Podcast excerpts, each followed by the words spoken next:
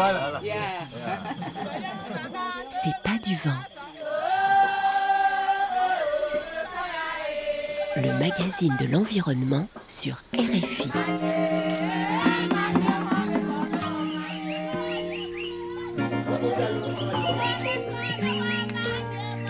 Anne-Cécile Bras.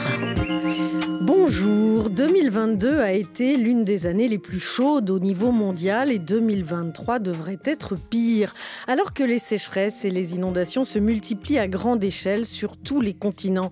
Oui, je sais, ce ne sont pas des bonnes nouvelles et François Porcheron, le réalisateur de l'émission, va encore me dire arrête de plomber le moral des auditeurs dès ton premier micro, sinon ils vont partir. Mais restez, restez, car nos invités vont eux vous remonter le moral.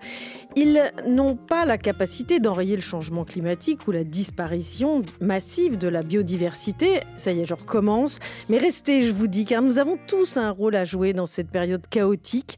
Et nos invités, eux, ont trouvé leur place. Ils font leur part. Vous connaissez peut-être cette citation du philosophe chinois Confucius On a deux vies et la deuxième commence quand on se rend compte qu'on n'en a qu'une. Nos invités l'ont compris. Confrontés au choc des migrations massives, ils ont changé leur vie, mis les mains dans la terre et inventé une nouvelle forme de solidarité. Leur parcours peut vous inspirer, alors je vous conseille à nouveau de rester. C'est pas du vent sur RFI. Bonjour Cédric Hermou. Bonjour. Vous êtes agriculteur, vous êtes connu en France pour votre mobilisation euh, pour l'accueil des migrants euh, dans la vallée de la Roya, c'est euh, dans le sud-est de la France, à la frontière italienne, une vallée oubliée, mi-française, mi-italienne, comme vous la décrivez dans le livre que vous venez de publier, Une terre commune aux éditions du Seuil dans la collection Libelle. À vos côtés, Philippe Simet, bonjour. Bonjour. Vous êtes philosophe, vous êtes professeur à l'École nationale supérieure d'architecture de Paris-Belleville et avec votre femme, Clara, vous avez fondé la ferme du Rail dans le 19e arrondissement de Paris, un lieu qui relocalise la production de fruits et légumes tout en permettant à des personnes en réinsertion de se loger et de travailler dignement. Vous en avez aussi fait un livre, La ferme du Rail pour une ville écologique et solidaire et c'est publié chez Actes Sud dans la collection Domaine du possible. Alors Cédric Héroux, est-ce que vous pourriez nous décrire la vallée de la Roya qui est donc loin de tout, me disiez-vous? Bah déjà, la vallée de la Roya, c'est le centre du monde, il faut le savoir. Grâce à vous, on le sait désormais. non, pas du tout, pas du tout. J'y suis allé parce que c'était le centre du monde. Je ne savais pas où aller. Je me dis, tiens, je vais aller là-bas. Bah, c'est une vallée euh, très escarpée qui euh, plonge dans la Méditerranée, donc c'est méditerranéen. Autour de chez moi, il y, a des, il y a des oliviers, il y a des grandes falaises. Là, en face, pas très loin de ma maison, bah, il y a des sommets qui montent à 1500, 2000. Donc c'est une vallée qui est dangereuse parce que par sa géographie, sa géologie, qui est aussi euh, euh, difficile par sa, sa, position fait géographique en France, par sa position aussi euh, politique de ce que c'est que le Sud-Est euh, en, France, hein, donc une politique très à droite, donc très difficile de faire du social, très difficile de travailler des alternatives, très difficile de faire de l'agriculture parce que la politique n'en veut pas, il préfère avoir du tourisme et aussi euh, une géographie où c'est très difficile de faire l'agriculture. Donc en fait, il y a une espèce de, lasagne de difficultés, mais tellement beau à la fois. C'est, enfin, dans la Villa ouais, ouais, je, je me sens un peu dans mon élément, mon élément naturel. Mais à la base, vous vous êtes installé là, pas du tout pour faire ce que vous faites aujourd'hui. Non, pas du tout. C'est un peu le, j'ai un peu été obligé d'ouvrir mes, ma porte et euh, d'inventer des alternatives. C'est à la base, vous êtes installé dans la vallée de la Roya juste pour être agriculteur. Ouais, pour être tranquille. Pour être tranquille. ouais, Hum, Voilà. C'est un peu raté, on va le c'est voir. un peu raté. ouais. Et alors Philippe Simet, est-ce que vous pouvez-vous nous décrire le 19e arrondissement de Paris à nos auditeurs qui sont, je le rappelle, de par le monde?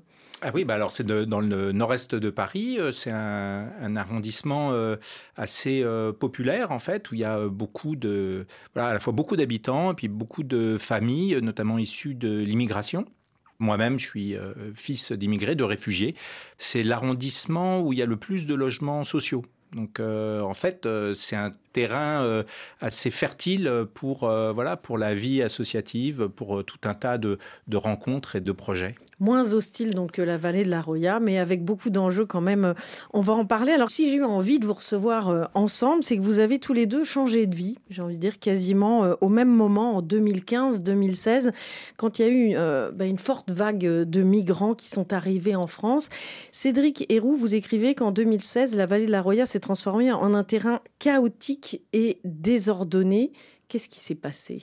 Il n'y a pas vraiment une vague migratoire en fait. C'est pas la, vague de la migration, c'est pas ça le problème. Le problème, ça a été que c'est qu'il y a eu un désengagement de l'État en fait et du, respect de, la loi. Ça paraît fou de dire ça qu'en France, en fait, l'État ne respecte pas la loi, mais ça a été le cas. moi, je me suis retrouvé en, face de juges, en procès, en garde à vue. J'ai fait 11 garde à vue, 5 perquisitions.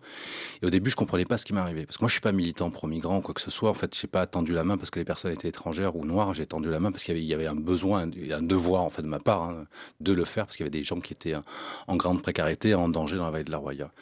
En fait, ce qui s'est passé, c'est que depuis Paris, donc en France, on décide que la vallée de la Roya n'allait plus être française, n'allait plus être italienne, elle allait être une espèce de, zone en fait frontalière.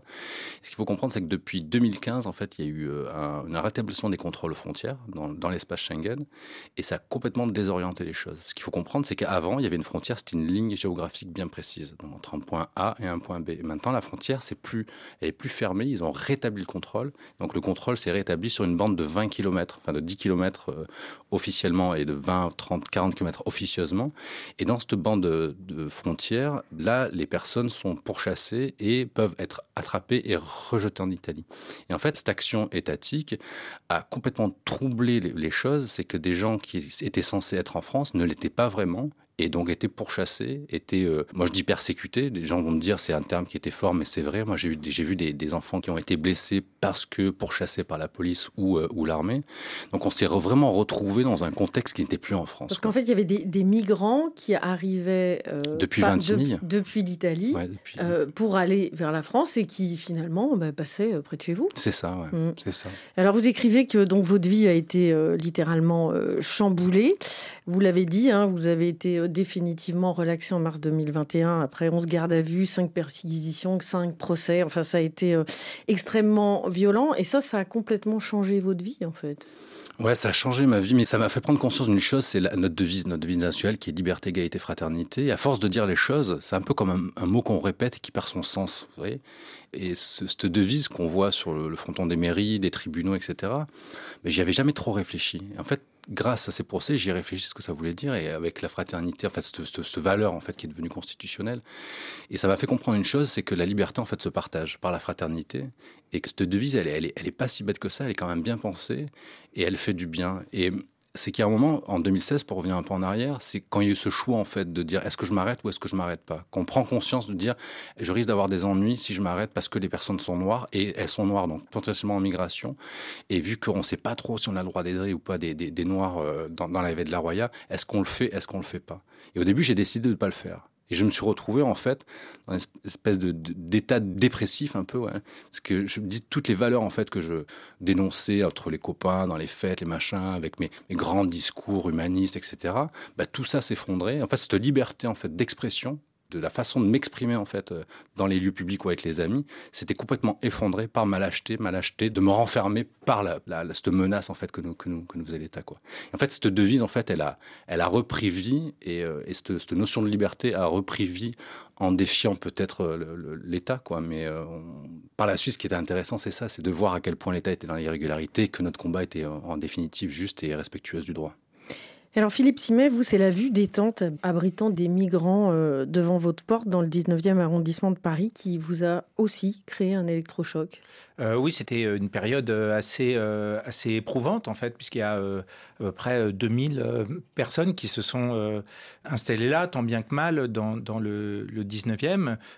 et donc, bah, voilà, à chaque fois que je sortais de, de chez moi avec mes enfants, on était, on était confrontés au, à ce spectacle finalement assez insoutenable de, toutes ces tentes qui étaient là, puis de toutes les actions policières aussi pour, euh, les, déloger. Euh, ça a été une, voilà, une, une épreuve en fait de, citoyenneté, une épreuve d'hospitalité qui, moi, m'a conduit à à réfléchir à qu'est-ce que ça veut dire habiter, en fait. Et, j'étais déjà enseignant euh, euh, dans l'école d'architecture où j'enseigne maintenant, mais c'est vrai qu'en allant, en prenant mon vélo tous les matins et en voyant euh, la police retourner les tentes ou gazer les tentes, qu'est-ce que je pouvais dire à mes étudiants, en fait, sur ce que veut dire habiter? Puis qu'est-ce que je pouvais dire à mes, à mes, à mes enfants? Et donc, ça m'a conduit à, à, penser qu'habiter, c'est moins revendiquer une place comme étant la sienne, en déclinant toute la logique de l'appartenance et de la propriété, qu'apprendre à partager l'espace et de réfléchir aux modalités de partage de l'espace. Surtout que ce phénomène des migrations ne va pas s'arrêter, comme nous l'expliquait récemment euh, le chercheur François Gémen.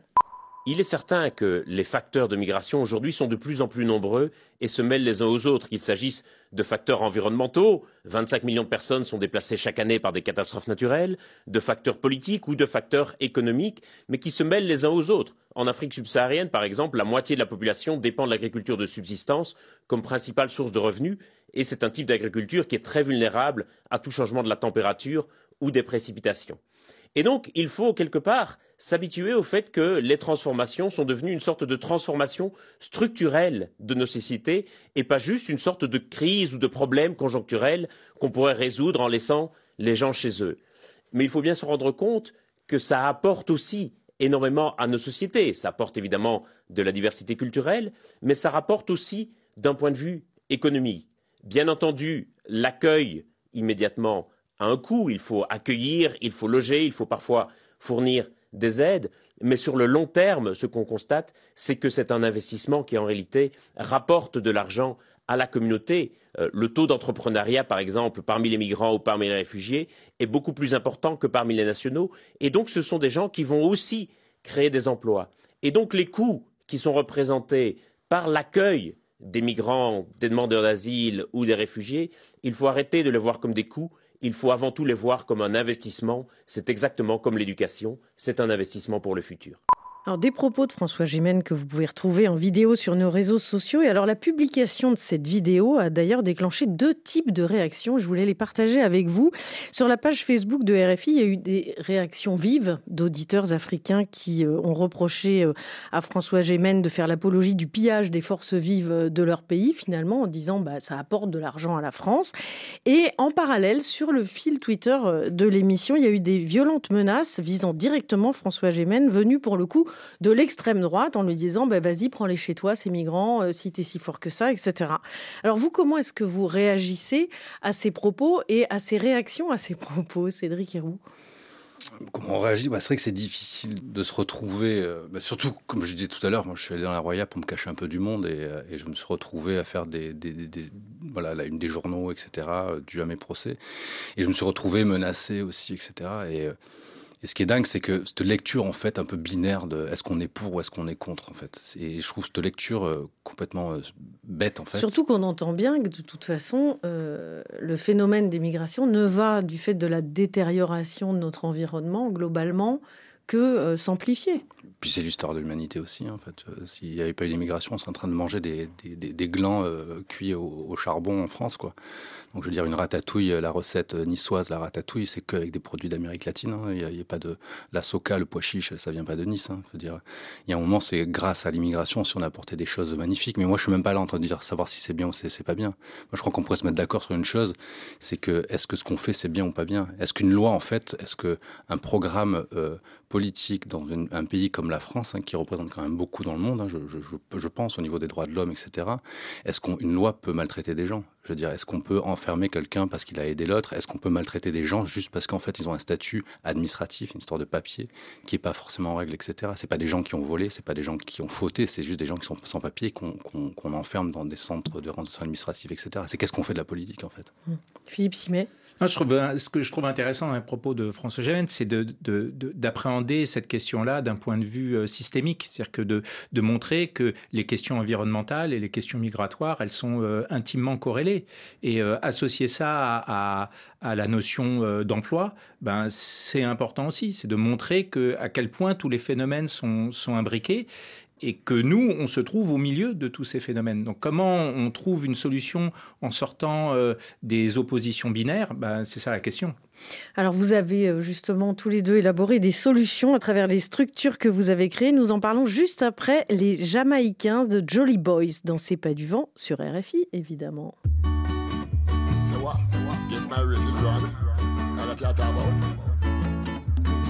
Des questions, des témoignages, des idées écrivez-nous à c'est pas du.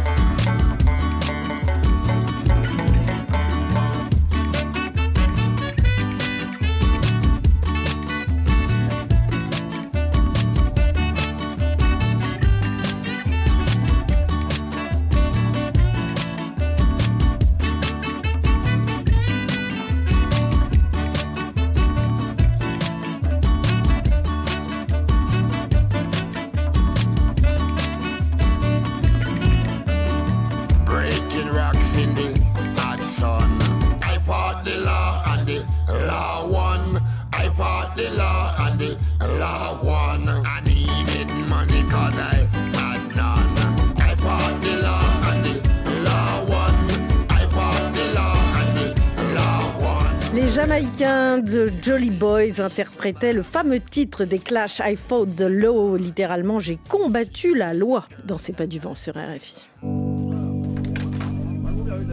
C'est pas du vent. On a tous un grand cheminement à faire dans nos vies et on est en train d'inventer les uns et les autres le monde de demain. Le magazine de l'environnement sur RFI. Il n'y a rien de plus beau que d'aider l'humanité dans sa progression. Ça donne sens à notre vie, tout ça.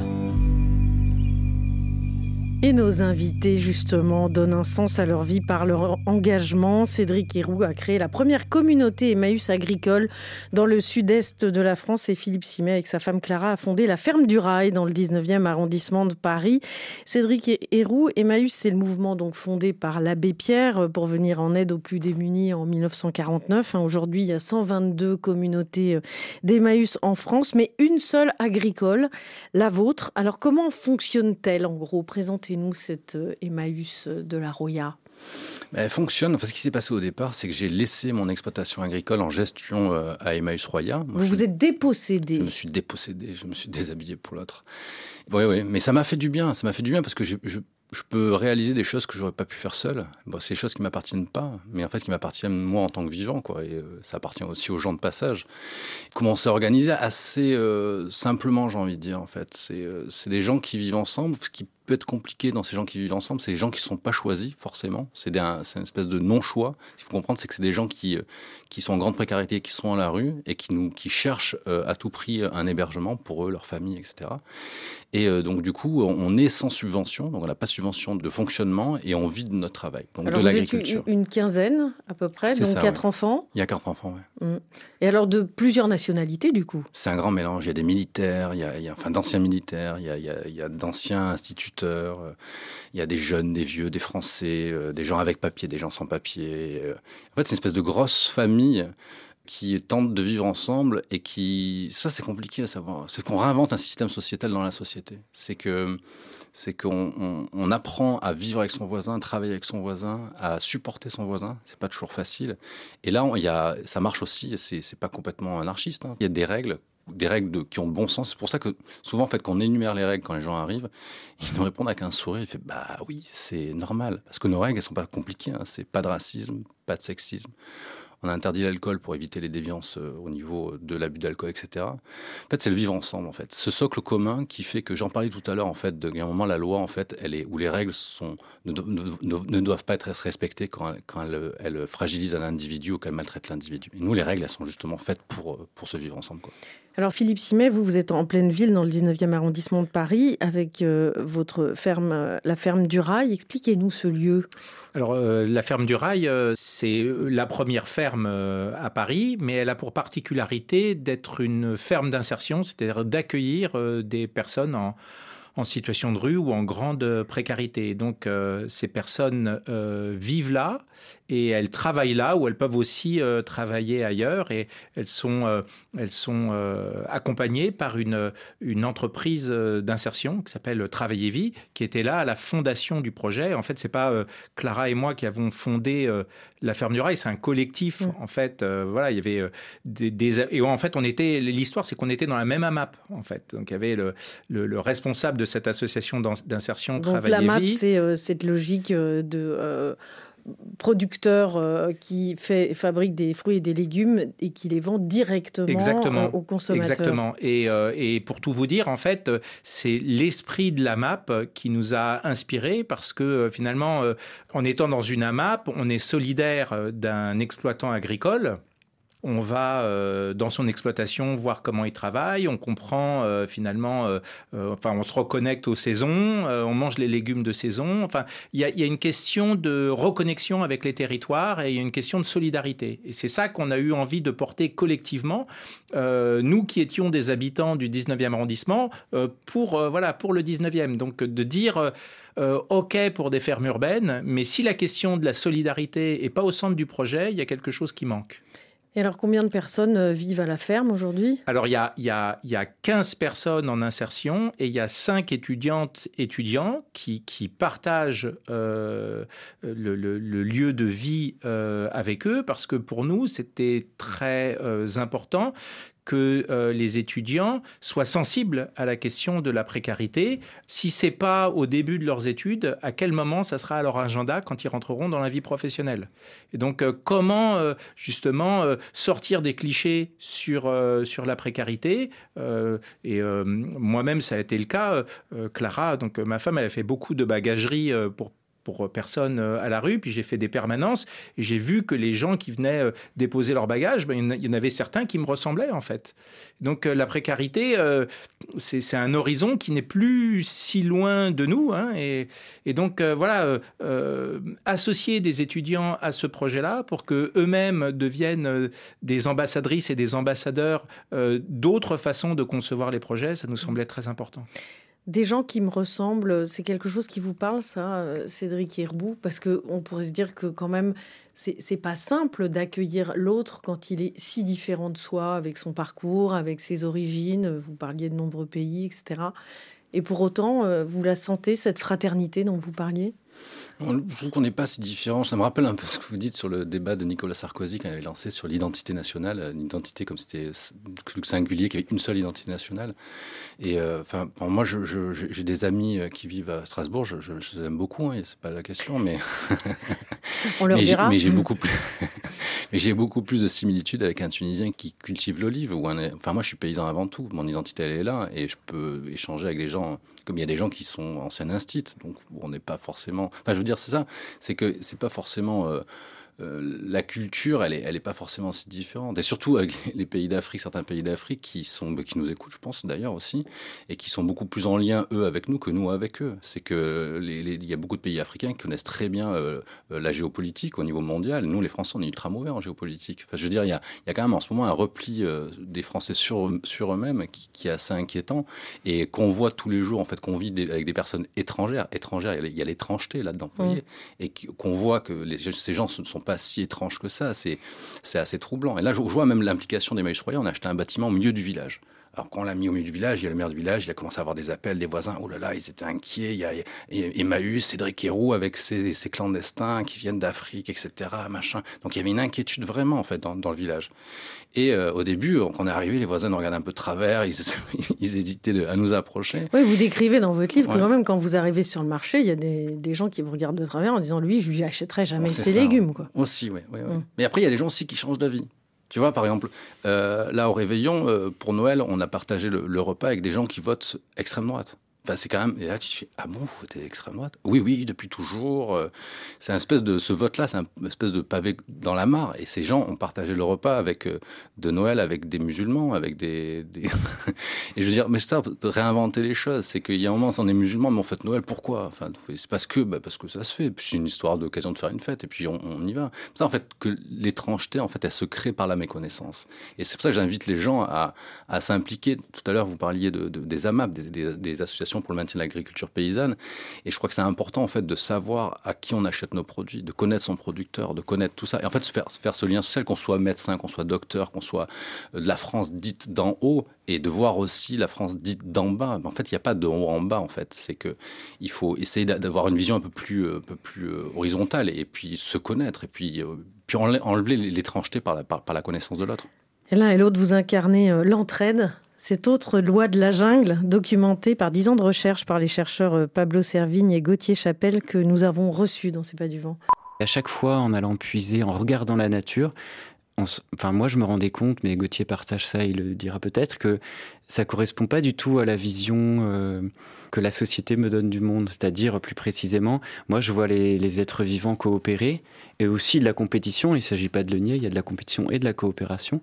Mais depuis tout petit, euh, je ressens assez mal ce bain idéologique de compétition, compétition, compétition, les, les écoles d'économie, les business schools, les, voilà, toutes les théories euh, néoclassiques en économie, pour moi, enfin, ne collaient pas. C'est vrai qu'en regardant le vivant, euh, je dirais au quotidien depuis 40 euh, ans, euh, ben, on voit autant d'exemples, bien sûr, la prédation et la compétition, euh, la loi de la jungle classique telle qu'on nous l'a apprise avec les, griffes et les, dents est là, mais il y a aussi de l'entraide vraiment à tous les étages, que ce soit euh, la pollinisation, le transport des graines, et puis tous les exemples de symbiose, etc. Voilà, ça s'observe partout, et de même chez nous. moi, je dis souvent que si on prenait le métro en mode purement compétitif, ce serait beaucoup plus sauvage que ce que ça ne peut déjà être. La vie n'est donc pas qu'un combat, il n'y a pas que la loi du plus fort dans la jungle, cette belle mythologie qui a façonné quand même les idéologies du 19e et du 20e siècle et qui aujourd'hui montre ses limites. Hein. L'humain, comme euh, tout le vivant, est profondément altruiste, empathique et nous pouvons l'espérer, ce qui va nous aider à, surmonter ce 21e siècle qui s'annonce euh, quand même très complexe, hein, Philippe Simet. Oui, ben c'est, c'est, je pense qu'il y a un enjeu euh, fondamental à recréer euh, du lien et à recréer de l'entraide. Et c'est vrai que c'était au cœur du, du, projet de la ferme du rail, parce que dans le fond, nous, on n'avait pas tellement envie de produire un objet, et souvent on réduit l'architecture à la production d'objets, mais on avait envie de créer un dispositif qui rende manifeste des, des actes de solidarité et d'entraide, en fait. Et donc, euh, par exemple, voilà, on a, le, le, bâtiment, c'est structure bois, remplissage paille, et au-delà du matériau et de ses vertus écologiques, en fait, c'est de la paille qui est achetée à un paysan qui est à Rambouillet. Et donc, euh, il a un complément. et donc, il a un complément de revenus. Et donc, euh, montrer comment, finalement, ce qui est construit en ville peut venir en support ou en aide à des activités agricoles, on trouve que, c'est intéressant de montrer des solidarités entre territoire urbain et territoire euh, agricole. Pareil, euh, on a fabriqué, enfin, on collecte les biodéchets, puis au, tout début du projet, on les envoyait par bateau en Seine-et-Marne dans l'exploitation d'un agriculteur qui, lui, nous renvoyait par bateau des légumes. Et donc, il y avait ces, liens en fait, d'entraide qu'on essayait de, mettre en place et de dire, ben, en fait, l'architecture, ça peut être ça. Voilà. Au lieu de regarder Aujourd'hui, vous produisez vos propres légumes. Aujourd'hui, on produit, voilà, on produit nos, propres légumes, mais l'idée, c'est toujours de créer des partenariats avec d'autres associations du quartier, avec d'autres territoires. S'implanter dans un écosystème comme dans la nature, en fait. S'implanter dans, un, dans un écosystème et montrer la richesse euh, qu'il y a à, travailler de cette, euh, voilà, à travailler de cette façon-là. Même si c'est une entraide parfois à deux vitesses, hein, comme l'a rappelé euh, la polémique là autour des propos de l'acteur Omar Sy, qui s'est déclaré euh, surpris que des gens euh, soient si atteints par la guerre en Ukraine, alors que des conflits font rage régulièrement sur le continent africain. C'est vrai qu'on a quand même l'impression, Cédric Héroux, qu'il y a une solidarité à, à deux niveaux. Hein. Par exemple, la Commission européenne a approuvé un mécanisme d'exception accordant l'asile immédiat aux réfugiés ukrainiens deux semaines seulement euh, après le début de l'invasion russe. Euh, donc il y a les Ukrainiens et les Africains. Ce qui est troublant, c'est que c'est une chose que je dénonçais lors de mes procès en 2016, 2017, 2018, et on me regardait avec des grands yeux. Je suis comment ça euh, On peut pas dire ça. On peut pas dire que racisme, qu'on parle de racisme d'État, ça, ça, offusque tout le monde. Et on l'a vu euh, avec euh, la crise ukrainienne. Enfin, moi, je me suis trouvé un peu gêné de par ma réaction quand j'ai entendu cette histoire de, de, de, guerre, j'étais troublé comme tout le monde et, je me suis dit, on va repartir encore avec l'accueil dans la baie de la Roya. Et je sais, bon, il faudra préparer, préparer les tentes, sortir, enfin, reprendre. Vous attendiez à avoir des, des arrivées des Ukrainiens. Complètement, mmh. complètement. On avait un département complètement hostile à l'accueil des réfugiés en tout genre. Et tout s'est bien passé. Euh, et, moi, j'étais en colère. Puis tant mieux que ça soit bien passé, c'est même pas ça. Mais c'est qu'à un moment, j'étais en colère pour le, pour le fait que quand mmh. la France veut bien faire les choses, elle, elle les fait bien. C'est que euh, le département des Alpes-Maritimes, ce même département qui avait refusé d'accueillir de, euh, les, les, gens de Calais pendant le, démantèlement de Calais, c'est le seul département en France qui a refusé d'accueillir des, des, des, centres d'accueil des demandeurs d'asile. Et ce département, en fait, maintenant, c'est le département le, qui, a le, qui a accueilli le plus de réfugiés ukrainiens. Et il y a un moment, il y a une espèce de cynisme assez sale, en fait. De... Après, on va, on va nous dire, oui, mais c'est la religion, c'est pas pareil. J'ai dit, mais non, parce qu'en fait, les Érythréens que j'ai accueillis à la maison pour lequel je me suis retrouvé en procès ont exactement la, même religion que les Ukrainiens. C'est une, question de couleur de peau? C'est une question, on va me dire, de proximité, etc. Mais ça a été revendiqué aussi par certains partis politiques. De dire, oui, mais les Ukrainiens ressemblent, les Africains ne ressemblent pas. Ça a été le discours. Et là, quand Omar Sy le dénonce, on dit, ouais, comment ça? Mais pour qui il se permet? Pourquoi, en fait? Pourquoi, en fait, les, les, les Omar choquent? Parce qu'en fait, Omar Sy, on a juste envie que le Grand Noir nous fasse rire. Mais on ne veut pas que le Grand Noir nous, nous fasse réfléchir. On ne veut pas que le Grand Noir, euh, même s'il est français, nous dise en fait ce qui est bien et ce qui n'est pas bien en France. Lui, en fait, son rôle, c'est de nous faire rire. Il doit rester clown. Il, il doit rester clown. Et c'est pour ça qu'il il est courageux aussi, Omar Sy. Et puis, il a le devoir aussi d'être courageux. Hein. C'est pas que, dis pas que bravo, c'est qu'il a le devoir de le faire et de, de, de réagir. Oui, Mais si les footballeurs faisaient pareil, par exemple, ça serait bienvenu. Hein bon, allez, un petit tac pour les footballeurs, ça faisait longtemps. Ça me fait du bien de temps en temps. Hum. Philippe Simet, vous sentez, vous, cette différence? Cette entraide un peu à, deux niveaux. Pas, pas, tellement dans le, pas tellement dans le 19e arrondissement, parce que dès le départ, euh, c'est vraiment un lieu multi, euh, voilà, multiculturel. Et là, je trouve que la question se, se pose pas. Mais, mais bien évidemment, euh, je crois que c'est important, et c'est au cœur de, de, de, des communautés Emmaüs, de, la nécessité qu'on a à réfléchir à, à ce qu'est un accueil inconditionnel. Qu'est-ce que ça veut dire accueillir Et euh, accueillir, euh, euh, c'est accueillir toutes les personnes, quelle que soit, voilà, quelle que soit leur origine, quel que soit leur parcours, quelle que soit leur religion. Et ça doit être un des fondamentaux de, de notre réflexion sur les façons d'habiter aujourd'hui ou de cohabiter. Oui, mais la, enfin, on voit très souvent dans, dans, les commentaires, par exemple, Cédric Héroux, vous deviez aller euh, à Luçon. Vous y êtes allé d'ailleurs, hein, oui, en, en, Vendée, euh, rencontrer des, des, lycéens. Il y avait énormément de commentaires euh, haineux sous l'annonce de, de, votre arrivée, avec des propos qu'on entend euh, très souvent en disant C'est bon, il y a assez de pauvres en France déjà à gérer, 12 millions de personnes sous le seuil de pauvreté. On ne va pas en plus accueillir euh, toute la misère du monde. Oui, pourquoi pas. Hein. Enfin, après, qu'on trouve des solutions pragmatiques, en fait. Qu'est-ce qu'on fait de ces gens euh, Comment on le fait, en fait? Et surtout, ce que crée la, la, précarité. C'est pour ça que tout à l'heure, vous parliez de, de l'accueil inconditionnel d'Emmaüs. Mais nous, on n'accueille pas les gens parce qu'ils sont gentils, en fait. Hein. On accueille aussi des gros cons, en fait. Hein. On doit le dire, en fait. Hein. Et les gros cons aussi ont droit à l'accueil. Et je dis pas que les étrangers sont plus gentils que les Français. Je dis pas ça, en fait. C'est a un moment, c'est qu'est-ce que construit la précarité? C'est euh, ça, moi, je le vois tous les jours, en fait. C'est quelqu'un à la rue. Quelqu'un à la rue, qu'est-ce qu'il devient? Le marché parallèle, la délinquance, la violence, la drogue, la prostitution, etc. Et quand on, combat en fait euh, la précarité de façon inconditionnelle, on, combat pour l'inclusion, on combat contre le contre le, la délinquance, contre contre tout ça. En fait, ce qu'il faut, c'est savoir, il faut avoir une notion pragmatique. C'est que on ne demande pas aux gens euh, d'aider euh, la culture, je sais pas, sénégalaise ou, ou, ou roumaine ou non. En fait, on, demande juste en fait d'éviter en fait la délinquance en, en, en luttant contre la précarité. Et puis attention, la logique pourrait s'inverser. C'est en tout cas le parti pris des Toulousains Big Flo et Oli. Écoutez les paroles, ça s'appelle Rentrer chez vous. Ça y est, ils ont fait sauter la tour Eiffel. On pensait pas qu'ils oseraient, mais le mal est fait. Comment on a pu en arriver là? Difficile à croire. La nuit a été calme, ils ont bombardé trois fois. Je suis monté à Paris, retrouvé ma copine. La guerre nous a pris par le col, nous a sortis de la routine. Remplacé les fleurs par les pleurs, les murmures par les cris. Son immeuble a été touché, je l'ai pas trouvé sous les débris. Je vais rentrer bredouille, rejoindre ma famille dans le premier train. Le départ est prévu pour demain matin. Les hommes sont capables de merveilles et des pires folies. Ça fait quatre jours que j'ai pas de nouvelles d'Oli. Putain, c'est la guerre, on a cassé nos tours d'ivoire. Moi, qui l'ai connu qu'au travers des livres d'histoire, je veille sur la famille, c'est vrai, nos parents se font vieux, on entasse des bus, on bloque les routes, on se protège comme on peut, et la foule fuit ses fous sans camisole. Paraît qu'ils exécutent des gens place du Capitole. Quatre billets pour un ferry, une chance de s'évader, une nouvelle vie de l'autre côté de la Méditerranée. Les balles nous narguent, on a peur d'être au mauvais endroit. Mon frère m'a dit, si je reviens pas, partez sans moi. Difficile d'être au courant, ils ont coupé le réseau. Ça fait bientôt 4 jours que j'ai pas de nouvelles de Flo. Bien sûr, le bruit des wagons bondés me rend insomniaque. Certains ont mis toute leur maison au fond d'un petit sac. Le train s'arrête et redémarre, me donne des hauts le cœur. On a fait en deux jours ce qu'on faisait en six heures. Je dois rejoindre la famille au port de Marseille, mais j'ai pris du retard.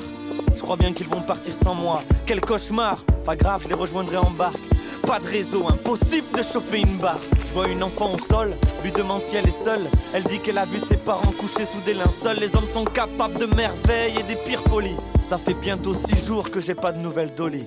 Direction Marseille, un tas de dans la soute. On fait semblant de pas voir tous les corps qui longent la route. Les villes ont changé, la vie et l'horreur aussitôt. Les métros sont des dortoirs, les cinémas des hôpitaux. Sur le port, on se bouscule, on s'entasse devant. D'un coup, le ferry apparaît, certains tueraient pour une place dedans. À bord, je pleure l'état de ce monde. On a attendu mon frère jusqu'à la dernière seconde. On veut pas être là-bas, on veut juste être autre part, enfin respirer. Comme le lendemain d'un cauchemar, le bateau démarre. Je fixe son sillage sur l'eau. Ça fait bientôt 7 jours que j'ai pas de nouvelles de Flo.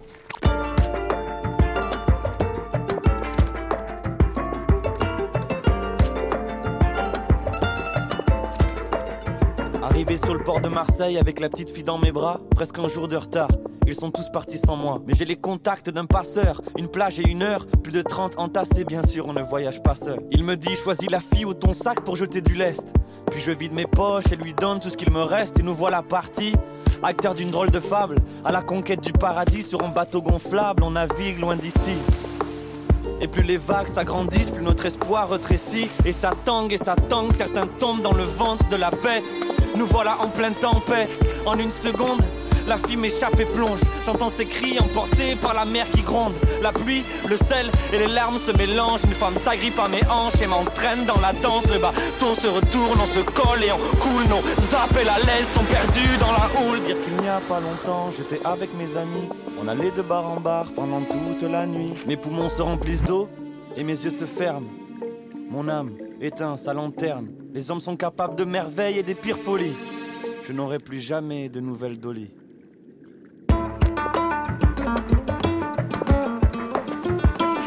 Bateau accoste, première vision des barbelés. Ça, mon frère ne m'en avait pas parlé. Encore des armes et des pare-balles. On nous fait signer des papiers dans une langue qu'on ne parle pas. On nous fouille, on nous désinfecte comme des animaux. On nous sépare de mon père, pas le temps de lui dire un dernier mot. Dans des camps provisoires, des couvertures, un matelas. Un niçois me raconte qu'il est là depuis des mois. Toulouse me manque déjà. Ma mère s'endort dans mes bras, elle me répète tout bas que Flo nous rejoindra. La chaleur étouffe, on a vidé toutes les bouteilles. Dans un journal, j'apprends qu'ils ont fait sauter la tour Eiffel. Le lendemain, on nous entasse dans des bus. Les autres sur les uns, qui peut le moins, un peu le plus. Des centaines de fous accompagnent notre départ. Des poings brandis en l'air, des cris, des sales regards. Je crois celui d'un type qui scande avec ferveur. C'est la première fois du périple que j'ai vraiment peur. Je ne vois que lui, au milieu de la foule. Sur sa pancarte, il est écrit Rentrez chez vous.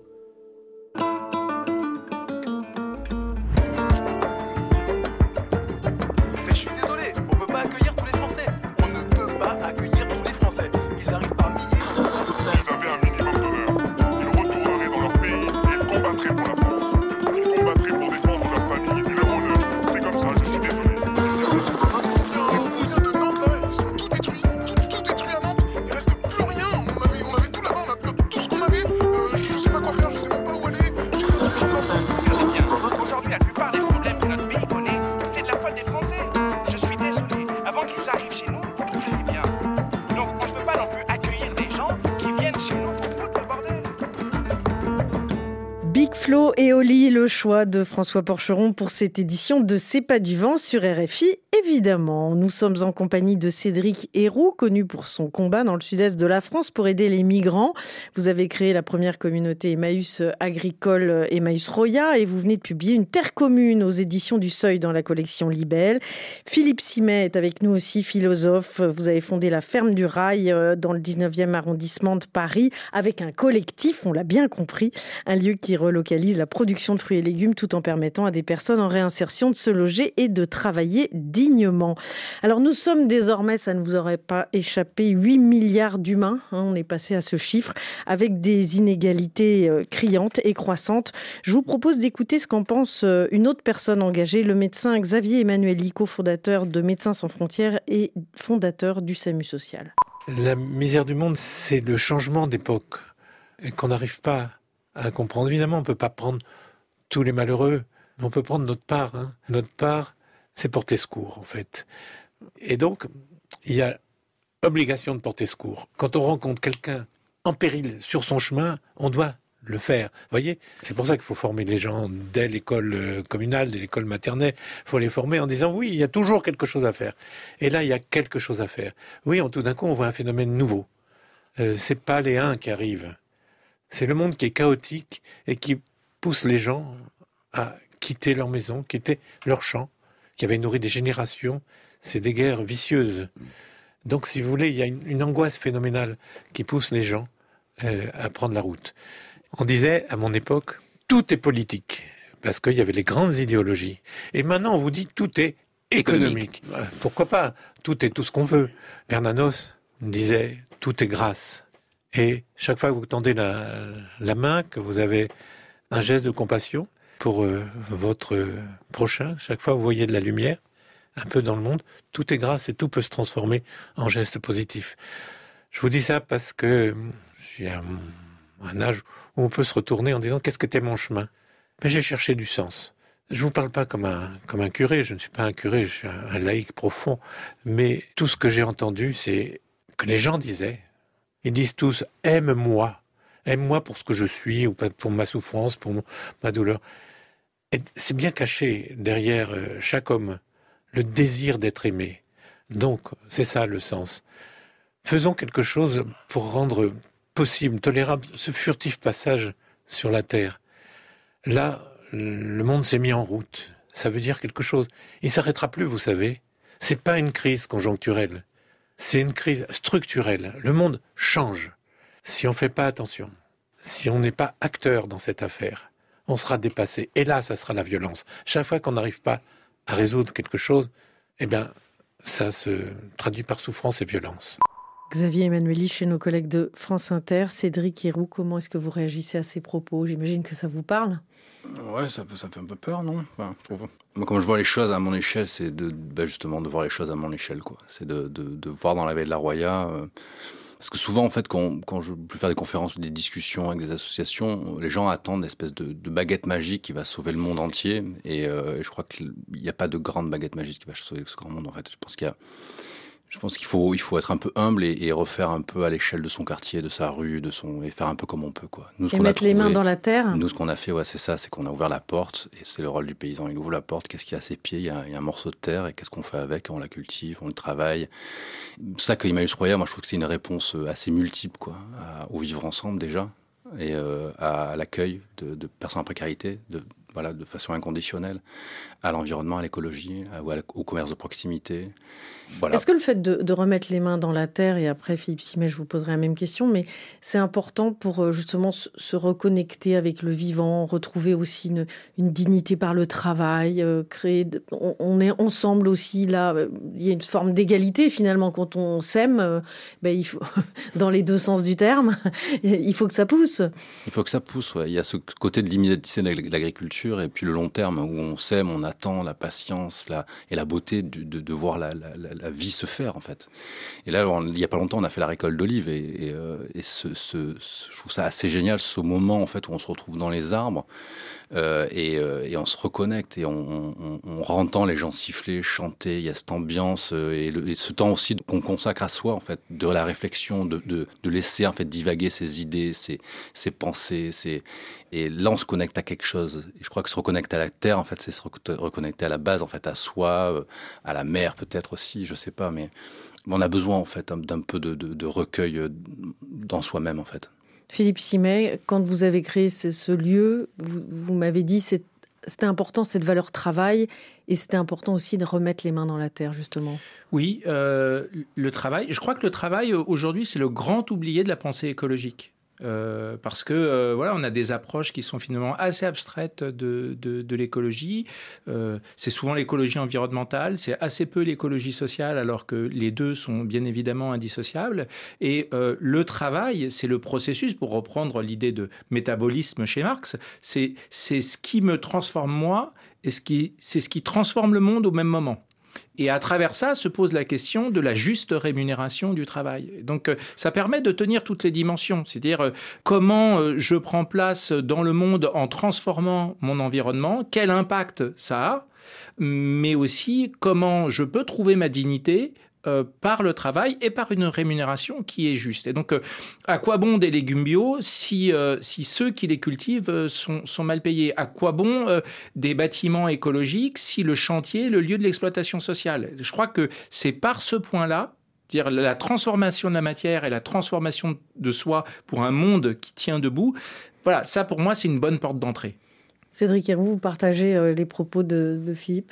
Non, bon, on parle de cohérence, j'ai l'impression, Mm. d'être cohérent avec ce qu'on fait. Et tout à l'heure, j'ai entendu, je sais plus qui, qui parlait de tout est politique, en fait, et que tout est venu é- et, euh, économique, etc.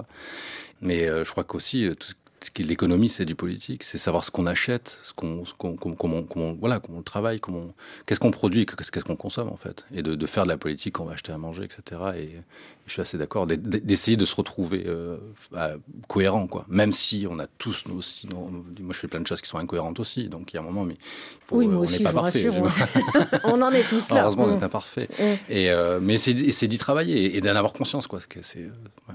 Philippe Simet Ouais, non, mais Cédric dit, euh, ben voilà, on regarde. C'est vrai qu'aujourd'hui, on regarde ce qu'on mange et d'où ça vient. Euh, ben, on devrait faire la même chose avec les bâtiments. hein. Enfin, regarder avec quoi ils sont construits. Et si on voyait d'où ça vient et comment ça a été produit, on voudrait pas habiter dans les mêmes types de bâtiments. Mm. Et alors là, vos projets, donc c'est continuer à. Voilà, plein de Ah. projets. Moi, j'ai un peu ce problème-là, c'est que euh, au moment de l'apéro le soir, bah il y a le, il y a les, ouais, il y a les projets. Il y, en a- il y en a beaucoup. ouais. Il y en a beaucoup là. Il y en a, il y a un projet de resto avec des, avec notre production de légumes, etc. Plein d'idées, plein d'idées, plein d'idées. Donc, euh, Formidable, bah, vous reviendrez nous, nous en Bah, avec parler. grand plaisir. Philippe Simet, vous, vous, vous avez un restaurant déjà, et donc vous allez continuer à développer tout ça? Oui, on a des nouveaux projets. euh, alors un, un projet de livre avec Clara euh, qui parle de comment on peut faire du projet avec euh, ce qui est déjà là, sans consommer de nouvelles matières premières. Donc euh, voilà. Du projet d'habitat Ouais, du projet d'habitat, euh, voilà, avec ceux qui sont là et avec les, les matériaux qui sont déjà euh, disponibles. Et puis on a une réflexion un peu de longue date sur d'autres façons d'enseigner, en fait, en travaillant avec tous les corps de métier de façon beaucoup plus horizontale. En fait, toutes celles et tous ceux qui travaillent la matière, pas enseigner comme ça en silo les uns à côté des autres pour avoir après une sorte de millefeuille hiérarchique, mais euh, trouver des façons plus transversales, plus collégiales de travailler avec la matière et de prendre soin de l'existant. Une terre commune de Cédric Héroux, c'est publié au Seuil dans la collection Libelle et la ferme du rail de Clara et Philippe Simet. C'est publié, c'est publié chez Actes Sud dans la collection Domaine du possible. Merci à tous les deux d'être passés euh, dans ce studio 51 de RFI. Merci à vous, chers auditeurs, pour votre fidélité. Merci à François Porcheron pour la réalisation de cette émission. Prenez soin de vous et des vôtres. Nous nous retrouvons demain, même planète, même heure.